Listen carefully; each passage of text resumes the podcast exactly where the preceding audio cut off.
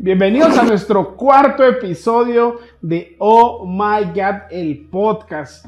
Literalmente cada episodio se está poniendo mucho mejor, con personas divertidas, extrovertidas y sobre todo muy usadas por Dios. Hoy tenemos un, ¿qué personaje digo?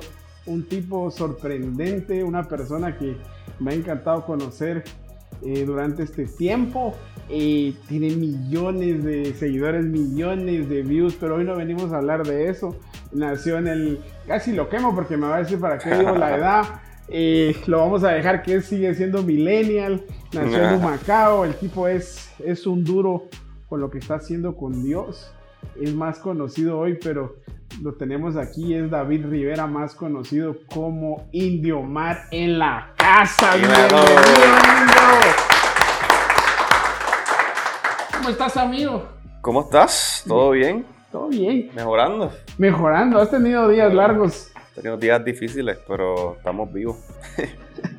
Sabes que de tanta información que, que se ha vuelto el internet sobre ti, me he metido a investigar, pero descubrí varias cosas y la mayoría es que la gente siempre te pregunta lo mismo, en qué inspiran tus letras, en qué estás haciendo de nuevo. Sí. Pero hoy nos vamos a tomar un tiempo en esta conversación para hablar de David.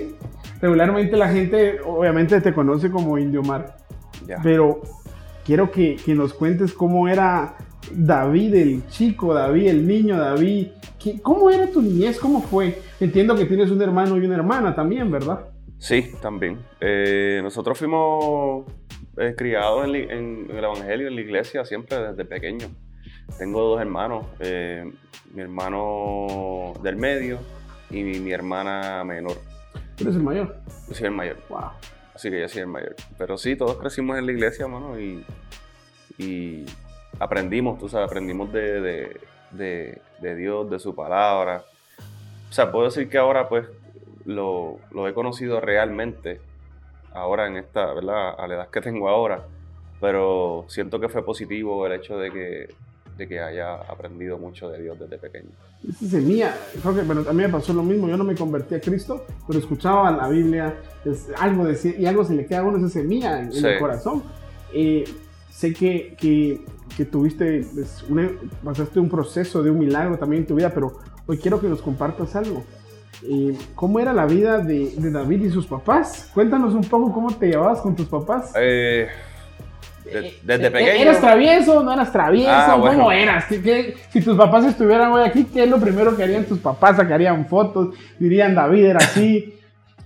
Wow, eh, pues mano, honestamente yo vengo de, yo vengo de un lugar que, que es bien campo y nosotros, pues los que son de campo, pues hacemos muchas cosas extrañas y entre esas cosas pues siempre están la- las cosas eh, riesgosas o arriesgadas como tirarte de una jarda o de una cuesta eh, en una bicicleta sin freno o en los carritos esos que son de, de, de- de los carritos de Barbie. Ajá. chiquititos. Esos juguetes que uno se podía subir en ellos. Ah, tirarse en eso por las aldas de...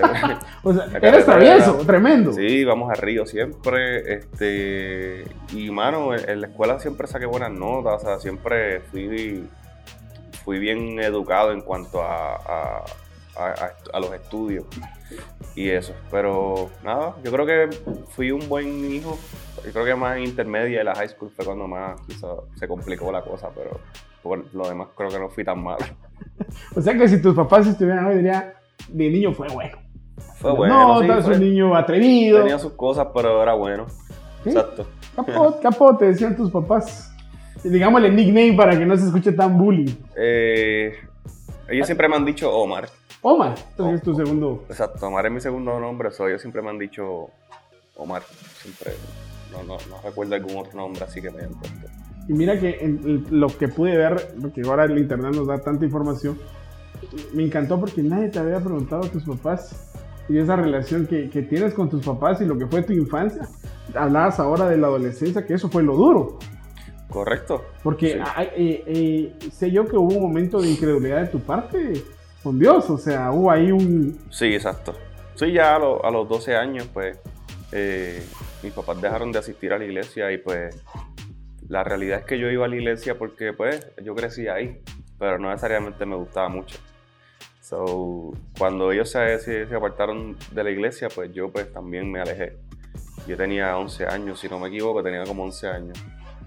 Y bueno, igual dependía de ellos, tú sabes, para ir a la iglesia y todo eso. So, eh, nada, pero ya ahí cuando cumplí 17 fue que, que regresé a mis 17. Yo estoy seguro que la audiencia tendría esta pregunta y la tengo que hacer. Y, y ahora sé que estás comprometido y vas directo al altar muy pronto, pero Indio era, vamos a decirlo en la versión, este, versión latina. ¿Las mujeres seguían a Indio en la adolescencia? Eh, ¿Cómo era Indio? ¿Cómo era David adolescente en esa época? No, mira, yo creo que en la escuela, por ejemplo, eh, siempre los muchachos que cantaban en la escuela, pues siempre como que había muchas, quizás chicas que estaban como que eh, pendientes, porque no eras como este chico normal en la escuela, sino era un muchacho que cantaba, que cantaba en, las iniciaciones de, del curso escolar, en las fiestas de Navidad, nosotros decíamos party, en los parties. Eh, recuerdo una vez, esto, esto es bien viejo, pero esto es una, creo que lo he contado en algún momento, no sé. Eh, en mi grado 11, eh, nuestra escuela ganó un concurso de reciclaje y de Pepsi. Y el que ganara el concurso, pues iba a recibir una visita de, de, de Daddy Yankee. Wow. Y recuerdo que nuestra escuela ganó y ¿verdad? El, equipo, creo que fue el equipo de, de, no de Yankee necesariamente, pero de los que estaban a cargo de todo ese asunto, creo que solicitaron como que un talento que, que cantara, que tuviera como una presentación. Hicieron una votación en la escuela y pues me escogieron a mí. O terminé cantando frente al alcalde de mi pueblo y frente a Dari Yankee para el tiempo de quizá este rompe, no sé qué tiempo fue me acuerdo, eso. No, me acuerdo. Ajá, pues para ese tiempo más o menos, antes de que se era la película que él hizo. Y me tocó cantar frente a él y unas amigas mías bailar y montaron una coreografía, se vistieron todos iguales, vestimos todos iguales y canté ahí. Este, y estaba todo, toda la escuela estaba allí en la cancha llena. So, siempre como que hasta cierto punto eh, crecí como en eso de que me gustaba la música, me gustaba cantar aquí, cantar allá. Y, a pesar de que soy bastante introvertido, pues para esas cosas soy más, soy más extrovertido. O sea, mi, mi lado eh, extrovertido sale en cuanto a lo que es la música, las presentaciones y todo eso son cosas que me gustan mucho. Mira que eso en la vida lo había escuchado. De ti, de ti, de, lo de Daddy Yankee. Pero ah, mira, que, mira que, qué emocionante es estar. Daddy Yankee es, es Daddy Yankee. Aquí donde sea. ¿Y, qué sentiste cuando lo viste? O sea, esa parte de tu vida, porque parte emocionante, nervios. Pues mira, después pude saludarlo, como que nada, Yankee es una persona súper humilde, así como tú lo ves por ahí todavía, que, que has visto que saluda a personas y le pregunta cómo está, qué está haciendo. Pues así mismo me saludó bien normal. Recuerdo que él estaba con el hermano de él, que se llama Norman Ayala, ah, que es el otro hermano, exacto. Eh, con Norman, creo que se llama Norman, eh, Norman Ayala, y él era el que lo manejaba en ese tiempo. Y después me lo encontré en un evento evangelístico en Puerto Rico, que yo fui a cantar en Guaynabo, recuerdo, y él se me acercó y me dijo, mano, Dios tiene grandes cosas para ti, yo te veo y veo, ¿sabes? Veo, veo algo especial. Y, yo le dije, bro, tú no te acuerdas de mí, una vez tú fuiste a Eres chamaquito, eh. Ajá. Y, pero ahora él es cristiano. Norman, ese otro hermano de Yankee. Entonces, creo que el mundo da, vueltas, da vueltas y, es, bien, es bien lindo también ver lo que Dios puede hacer en una persona. Eso es hermoso. Y sabemos que obviamente pues Yankee en algún momento va, a tomar esa decisión. Que él es bien creyente, pero va a tomar esa decisión de, seguir a Jesús por completo. Mira qué anécdota, porque mira, de todos los que conocemos, nuestros amigos y, y llamémosles aliados y hermanos en Cristo, ninguno ha cantado frente a, Ah, Yankee. Pero es que eso, ¿me entiendes? Yo tenía ahí como 15 años, quizás 16 años como, como mucho. Estoy seguro que músico a los 15 años no estaba haciendo eso. músico. músico, ¿dónde está músico? No, músico no estaba haciendo eso a los 15 años. Músico a los 15 estaba jugando Xbox. sigue jugando Xbox. sigue, jugando, ah. cambia, él, no, él no ve la luz. Eh, cuando yo veo, yo sé que tú vas a, a Mar Azul, eh, es tu iglesia en este momento en PR. Eh, empiezan a hacer ustedes hacer ese concierto en, eh, en Marazul y veo que sacan unos clips de testimonios y las cápsulas. Sí. Pero eh, realmente David, ¿qué, cuál, era, o ¿cuál era la enfermedad que tenía David? Y ahí hay un proceso importante en esta conversación porque es donde tú recibes un milagro. ¿De Sí, qué estabas podemos enfermo? decir que sí. Pues mira, este, a mis 17 años, eh, desde mis 14 ya yo tenía unos síntomas que eran muy extraños. Yo eh, tuve pérdida de peso, este, me cansaba fácilmente, como que no. Yo, por ejemplo, me levantaba de la cama y como que veía todo, todo negro. Me caía muchas, varias veces en el día. Y yo pues eh, siempre he sido un joven que hace deportes desde, desde pequeño de- y en el- a ese tiempo jugaba baloncesto en el equipo de Las Piedras, que es el pueblo de donde yo vengo. Y mano, este, nada, eh, ahí este, se me fue el hilo un poquito, pero nada, déjame regresar. ahí este, que estaba hablando me olvidó. De, de que, de que viste negro, Mm. pensaste sentirte sin fuerza. Ya, ya, ya. So que nada, eh, yo siempre fui que hacía deporte, ¿me entiendes? Y hacía eh, distintas, distintas cosas, aún con, con la condición. Y yo pues nada, como que soy, tú sabes que a veces uno, uno siente algo y uno como que lo ignora. Ah, Como que uno dice, bueno, eso no es tan malo, ¿me entiendes? Y como, y como uno es tan joven, pues uno no piensa que está enfermo, algo así. Pero ya a mis 17 pues tuve una caída. Eh, cuando digo una caída, una recaída, ¿no? Fue que eh, me habían hecho muchas pruebas anteriormente porque sospechaban de que tenía una condición en el estómago. Eh, primero pensaban que era anemia, anyways. El punto fue que descubrieron que tenía Crohn's disease. Y eso fue a mis 17 años. Descubrieron que tenía Crohn's disease y comencé con un tratamiento. Y el tratamiento pues me funcionó a la perfección. Y siempre digo esto y es real, o sea, yo en ese momento cuando estaba en el hospital a mis 17 años, que fue la edad que me reconcilié, pues yo le dije a Dios que yo no, yo honestamente no quería que, Él me sanara, sino que me diera la, oportunidad de poder eh, servirle. Y no ser de las personas que va a la iglesia y siempre se sienta en el mismo asiento, sino que me diera la oportunidad y la salud para poder este, ser de los que va siempre frente o que, o que haga algo diferente para él o hacer, tú sabes, más allá de lo que es lo, lo eclesiástico.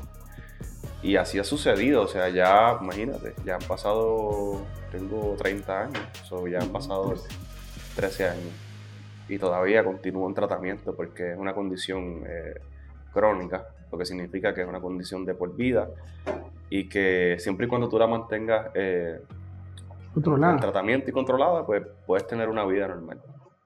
Pero hay personas que no tienen una vida normal con esa condición. Que cualquier persona que nos esté viendo que, que sepa de lo que es Crohn's disease sabe que las personas que tienen Crohn's disease ya lo han operado del intestino, lo han cortado un pedazo, a otros le tienen una bolsita por aquí, otros no suben de peso fácilmente, otros están en un tratamiento más agresivo, en una dosis más alta, más frecuente.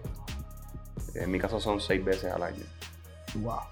Me pegó mucho porque, porque ya sabes, ya sabes, indio, que uno, uno ve a la persona y, y solo toma lo de afuera. Ajá. Y uno tiene esa percepción y dice, no, al que vemos ahí, o sea, hay un precio. O sea, David pagó un precio para, para ser indio también, ¿verdad? Así es. Entonces la gente no ve esa parte de tu vida y dice, ah, Indio Mar, sí, millones de views y esto y lo otro. Pero, pero ha sido duro. Porque de- Sí, ha desde- sido, tú sabes, ha sido un proceso, mano, pero en verdad ya, ya eso es bien normal en mí. Estoy bien acostumbrado a ese tratamiento. La enfermera, que es la que siempre va a mi casa, ya es amiga mía. so, ella siempre, sabe. cada dos meses ya viene, dice, ¿cómo está? Cada dos meses nos vemos. Este, y básicamente para que la gente ¿verdad? tenga una percepción más clara de lo que es. Pues yo sé que mucha gente dice, ¿pero qué es eso? Como que, ¿qué, qué es Crohn's disease? Pero tú sabes que, eh, ¿cómo se llama lo de los huesos este? La artritis Ah, artritis. y otras condiciones que vienen- tienen que ver, todas las condiciones que tengan que ver con tu, con tu sistema inmune. Pues es una condición así, es que mi sistema inmune no hay una explicación científica para explicar por qué mi sistema inmune me ataca a mí mismo y me ataca en el área del intestino delgado. Entonces la- el tratamiento es para controlar lo que viene siendo este, mi sistema inmune, que no sea muy agresivo. Wow. Para O sea, literal es, sos, sos un milagro caminando también. O sea, Sí, hasta, y hasta ahora hasta estoy ahora- hasta ahora estoy súper bien, no, no, no he tenido otra recaída, me siento súper bien, yo como de todo. Eh, No, eso me di cuenta. Tú sabes, ajá, exacto. De todo. Él me ha llevado a varios sitios a comer y él sabe que De yo todo. como de todo y, y tú sabes. No, indio come de todo. Lo que hay que tener es un buen calentador en la paz, porque frío sí. Exacto. El primero era que rico el clima, ya después no mucho frío. Exacto. Eh, entiendo que a partir de esto, pues empieza una vida, empiezas una vida en Cristo de nuevo y a partir de los 18 años empiezas eh, tu ministerio, empiezas a, a querer llevar ese mensaje de salvación para los jóvenes. Y hay algo que me encanta porque, con todo el respeto a los demás amigos, artistas y hermanos que tenemos en común, eres de los pocos que ataca el corazón. Escucha lo que te estoy diciendo. Ujú. Cuando digo ataca el corazón, tú sabes lo importante, que es, el- es lo más importante. Claro. Y en cada letra que escribes, eh, eh, yo, yo puse una frase y decía eh, David el mensajero, porque te has convertido en un mensajero en esta época para esta Otra generación.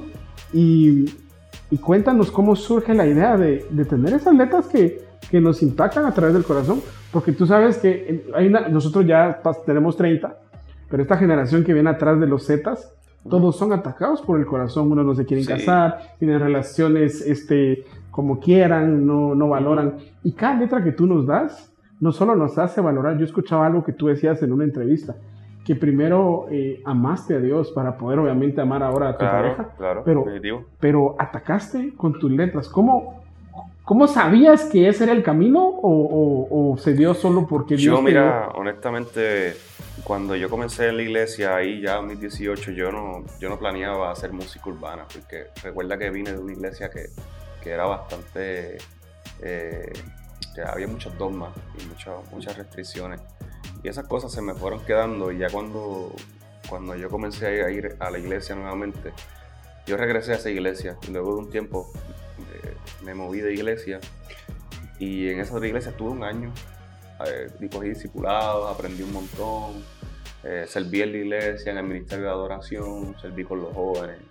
Luego de casi dos años, eh, comienza Dios a, a- a llamarme, que fue, fue bastante personal, porque yo sé que todos tenemos ese llamado de, de amar a los demás, así como Jesús nos ama a nosotros, o sea, todos tenemos ese llamado que es principal y esencial en nosotros, y nosotros podemos decidir de qué manera podemos amar a la gente. ¿entiendes? Además de tu vida cotidiana, puedes hacer cosas que puedan demostrarle el amor que Jesús tiene hacia ellos.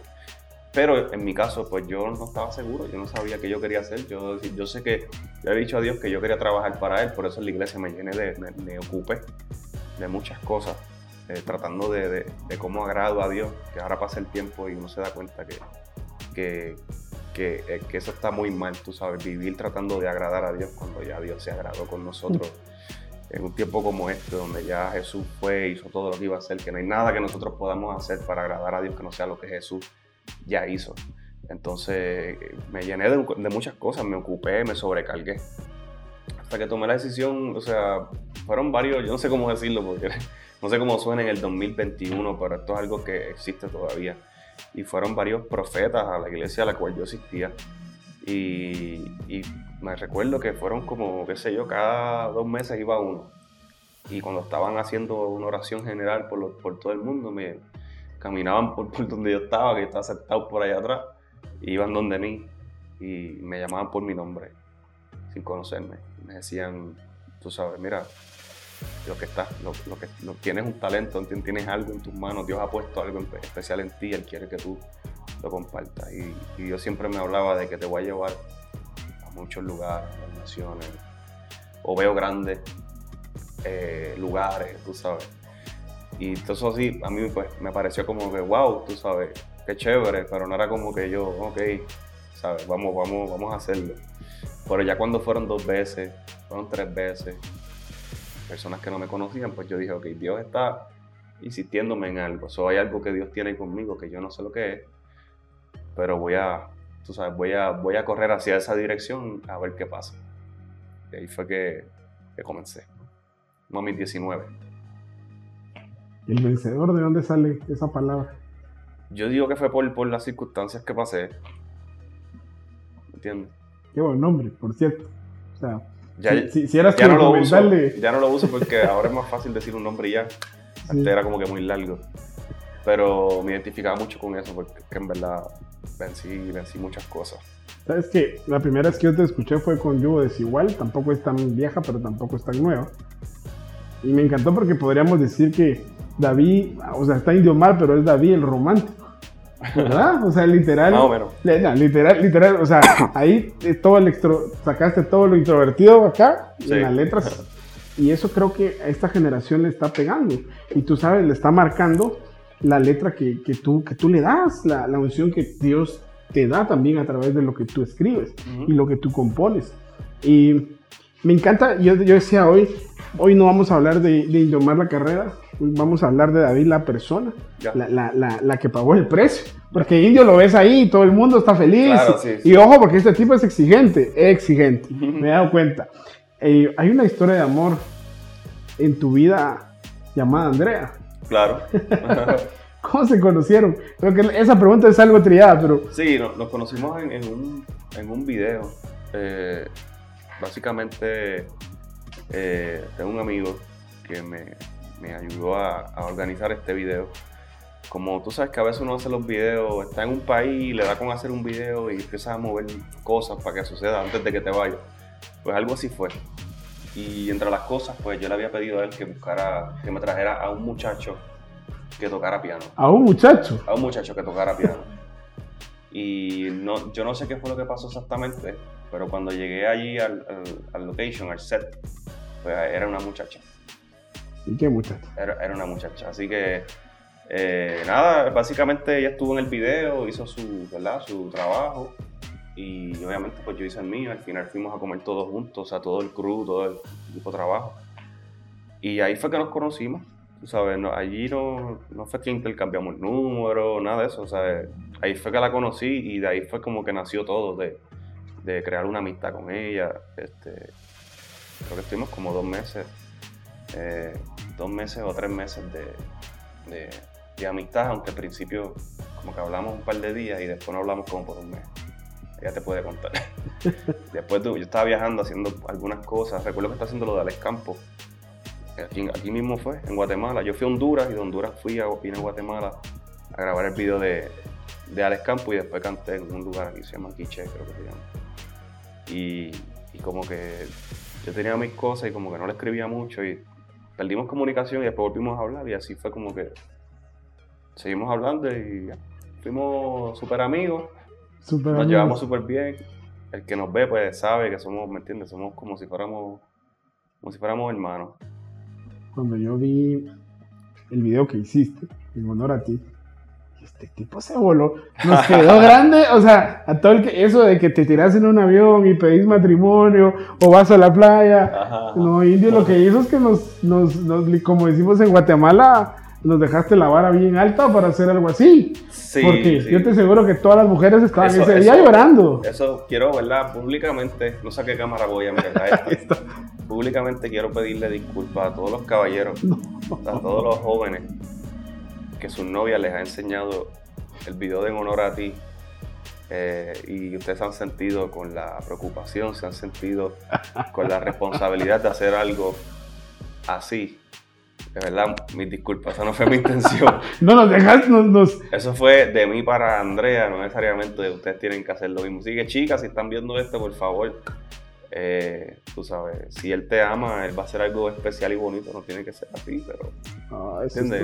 Lo va a hacer. Esa es una historia de amor llamada Andrea. Exacto. A mí me- yo cuando vi, le decía a Dala, este tipo lo que, ¿cómo se le ocurre hacer esto? Porque a todos, o es sea, que hay gente que me ha dicho, me ha dicho, mira, este, eh, Andrea mismo me dicho, mira, tengo una amiga que después que vio eso, miró a su esposo y le dijo, ¿y tú qué, y tú qué te arrodillaste aquí en la marquesina aquí? Me diste, me diste eso, ¿sabes? Que creo que eso creó varios problemas. Este, no, destruiste un poco, destruiste un par de relaciones. Pero no fue mi Padre, intención, perdónalo, porque él sabía lo que hacía. Honestamente, para mí, yo siento que fue bien especial.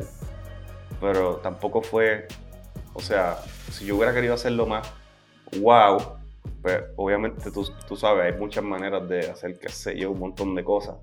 Y en verdad fue, nosotros fuimos a una, una foto, fuimos a una foto que ella no sabía nada de lo que estaba pasando. Fuimos a unas fotos, supuestas fotos, de una compañía de fotografía que nos quería regalar, y que un paquete de, de fotos para una campaña que ellos tenían de matrimonio.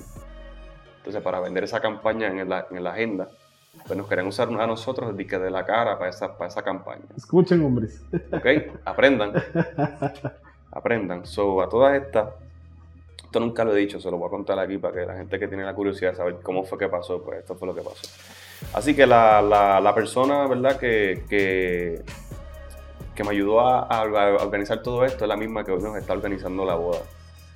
Y ella eh, lo que hizo fue que entonces habló con estos fotógrafos y estos fotógrafos le enviaron un DM diciéndole a ella, mira, queremos ofrecerle esto a ustedes para que hagan esto.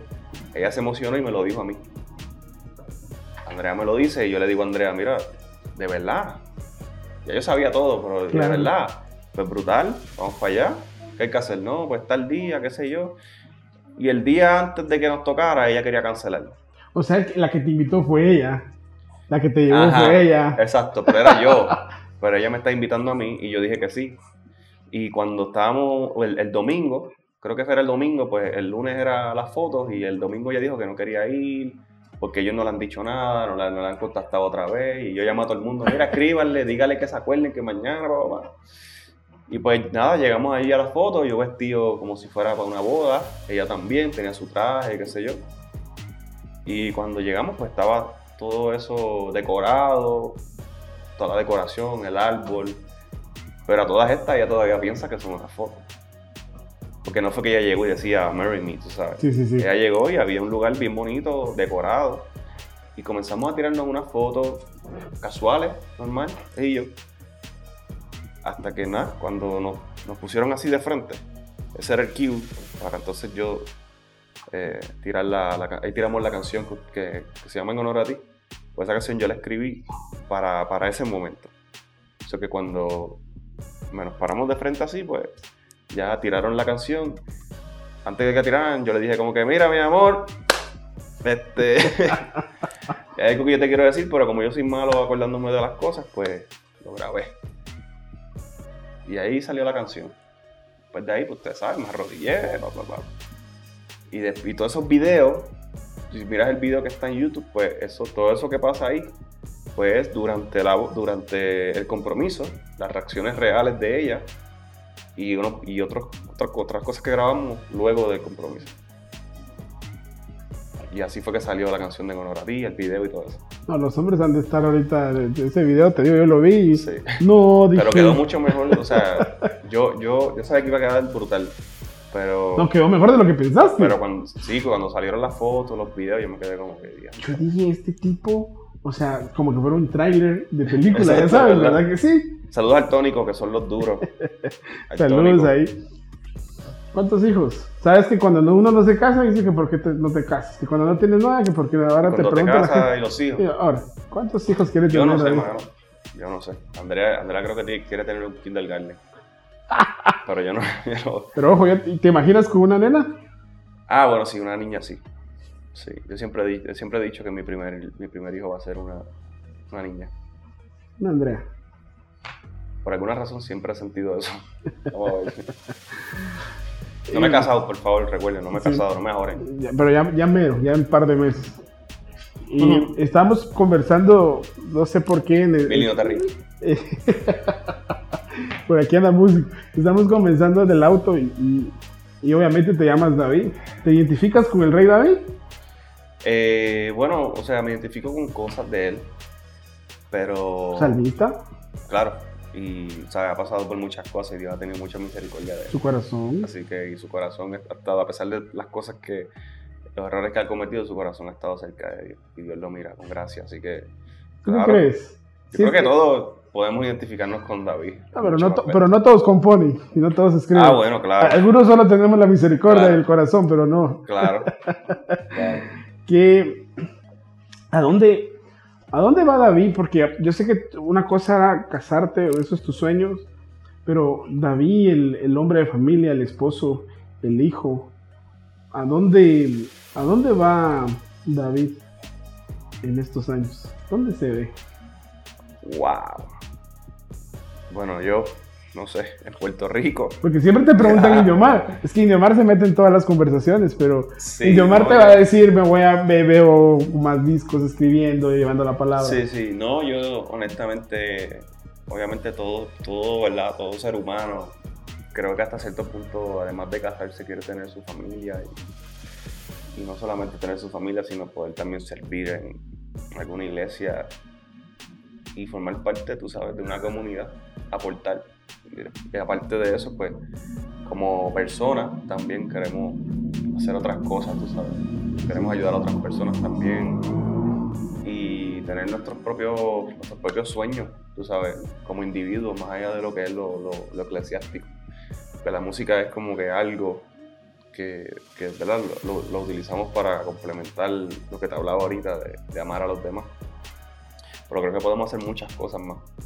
So, no sé, mano, yo honestamente ahora mismo mi, proyección es, poder enseñarle quizás a mis hijos.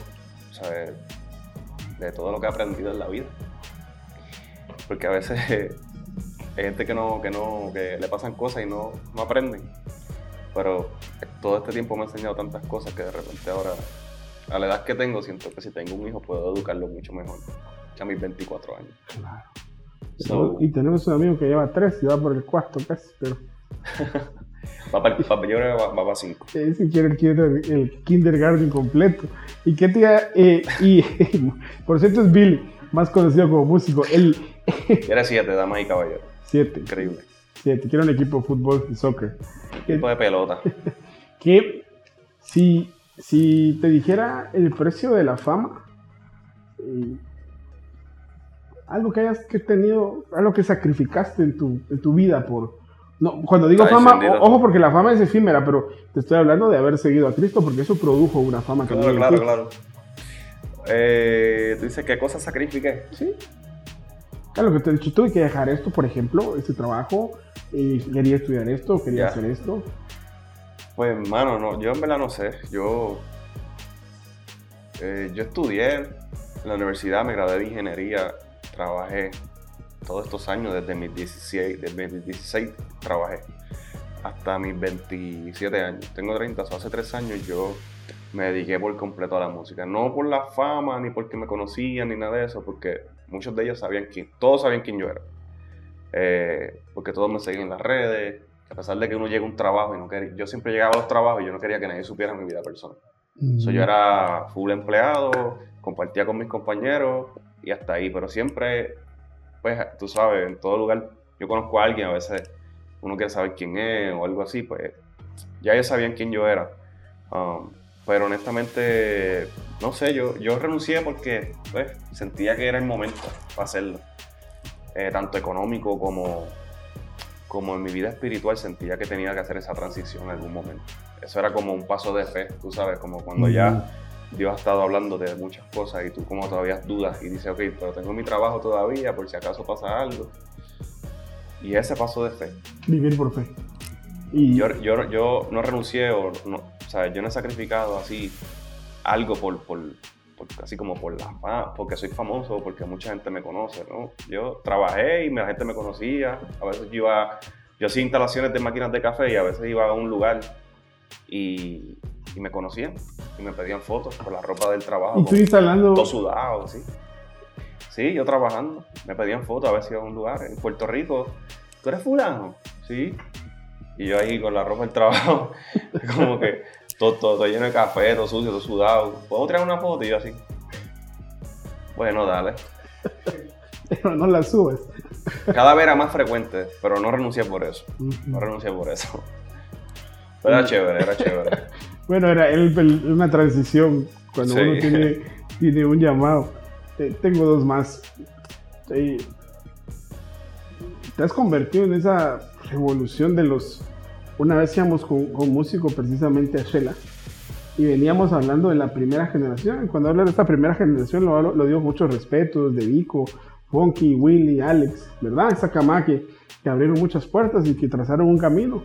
Pero sí sabes, y yo, yo lo creo así, que tú tienes esa responsabilidad ahora de abrirle camino a más personas, de que esta generación la tienes en los hombros al final del día, porque cada cosa que digas va a influir en un niño de 7 años, de 8 años, y reconoce eh, Indomar que, que, es responsabilidad lo que viene para esta generación. Claro, eh, yo siento esa responsabilidad todos los días y por eso es que quizás no saco tantas canciones. Eh, y suena opuesto, ¿verdad? Lo que estoy diciendo, pero es la realidad. A veces no quiero sacar canciones o lanzar eh, canciones por lanzarlas, sino que siempre estoy pensando en qué puedo hacer para, para, que, para transmitir algo correcto, algo que llegue a los corazones, que no solamente la gente lo escuche y ya. Eh, y bueno, sí, esa responsabilidad la siento todos los días, definitivo. Quiero darte esta que es la que es mi pregunta como, como la que va de cajón. ¿Qué crees que piensa Dios de ti?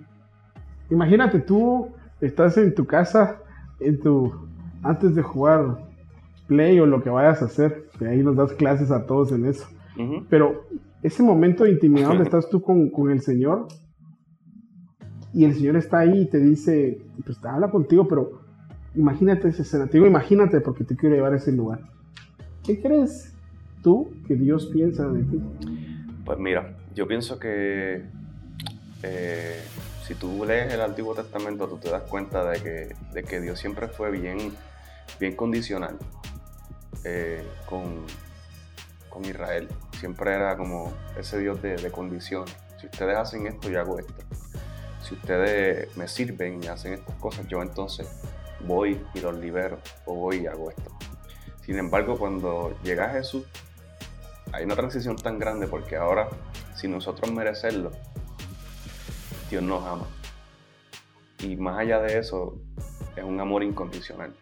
O sea que no hay una condición para que Dios te ame sino que ya Él mm. te amó, ya Él te ama. Y yo cuando pienso en cómo Dios me ve, yo siempre pienso en que Dios me mira con amor. Que hay cosas que, que, que hacemos bien y a Dios le gustan, hay cosas que no hacemos bien y a Dios no le gusta, pero aún así me mira con amor porque ya Él decidió amarme antes de que yo decidiera amarlo a Él. Entonces ya yo, cuando pienso en cómo Dios me ve, ya yo no estoy evaluando si Dios me ve bien por mis actos, que yo creo que no hay nada que podamos hacer eh, más allá de vivir en una respuesta a lo que Dios ya hizo por nosotros. O sea, no hay nada que tú y yo podamos hacer para poder agradar a Dios, sino que nosotros vivimos en una, en una respuesta de lo que Dios ya hizo por nosotros. Y esa respuesta pues nos hace amar compasión a los demás, nos hace amar a los demás como Jesús nos amó, nos hace perdonar, nos hace vivir una vida plena. Entonces, cuando, cuando pienso en cómo Dios me ve, yo siempre pienso en eso. Yo digo, mano, Dios me ve con amor desde el día uno, ¿sabes? En el peor momento de mi vida, Él llegó ahí, como que cambió todo sin yo merecerlo. Y eso no creo que, vaya a cambiar entiendo, desde que uno te trata la primera vez, uno entiende por qué Dios te usa así.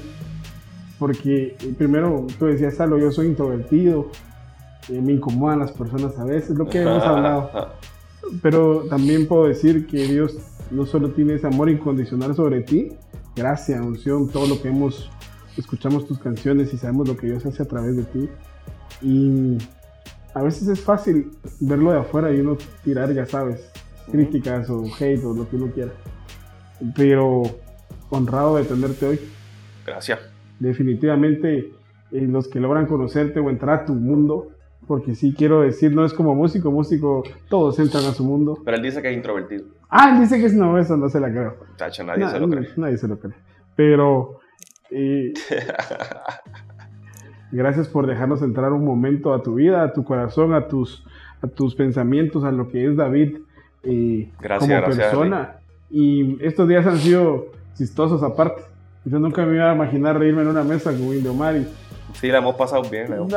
Los chapines te han dado muchas risas y muchos también desvelos. quiero, quiero, quiero aprovechar la oportunidad, no, pero número uno, para darte las gracias por sacar este tiempito con nosotros, por habernos buscado, llevado para aquí, para allá, tú sabes, llevarnos a comer. La verdad que agradezco mucho eso, eso habla mucho de ti. Y, y también para la gente que nos está viendo, eh, eh, me gustaría simplemente decirles que cuando ustedes nos vean a nosotros, seamos lo que, sea, lo que estamos tratando de hacer, eh, oren por nosotros, sabes, este, les digan lo que hacemos. Y, y, no nos tiremos tantas piedras, porque a veces, por ejemplo, si, si tú te pones una camisa que te queda muy pegada, pues los cristianos te atacan por eso, si te pones un pantalón que tiene un roto, los cristianos te atacan por eso. Y, y a veces, yo digo, hay tantas cosas brutales que estamos haciendo, hay tantas cosas buenas que estamos haciendo y por qué enfocarnos solamente en esas cosas, ¿verdad? Como tan, pequeñas. pequeñas. Y, y, si supieran que yo como que, esas son las, las últimas cosas que yo pienso en esas, estoy pensando como que, que puedo dejar en esta generación, eh, que puedo hacer para, para seguir llevando este mensaje y que, y que, los que vienen también puedan seguir y continuar este, el legado que, que, nos han dejado los otros muchachos, tú sabes. Así que nada, oren por nosotros y, y ya. Y, y, todos estamos en paz. ¿Está bien? Este tipo, es, este tipo es el duro. Yo, yo, iba a decir, por favor, déjanos un mensaje. Este tipo, ya se los dije. Dios tú sabes demasiado. Gracias a todos por vernos hoy. Este fue nuestro episodio número 4 con este señor llamado David, más conocido como Indiomar. Por cierto, ¿por qué Indiomar? Wow, esa pregunta para acabar el podcast.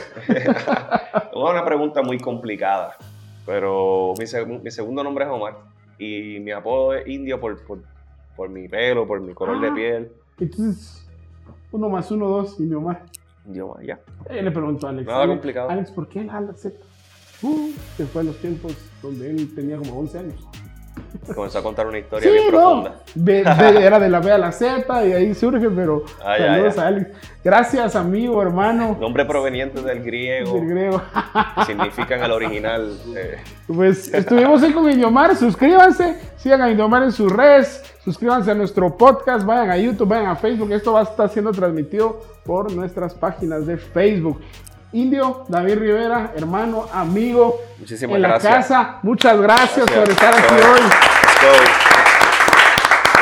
Let's. Nos vemos el próximo lunes a las 7 de la noche. Tenemos un invitado de lujo, así que no se lo pierdan.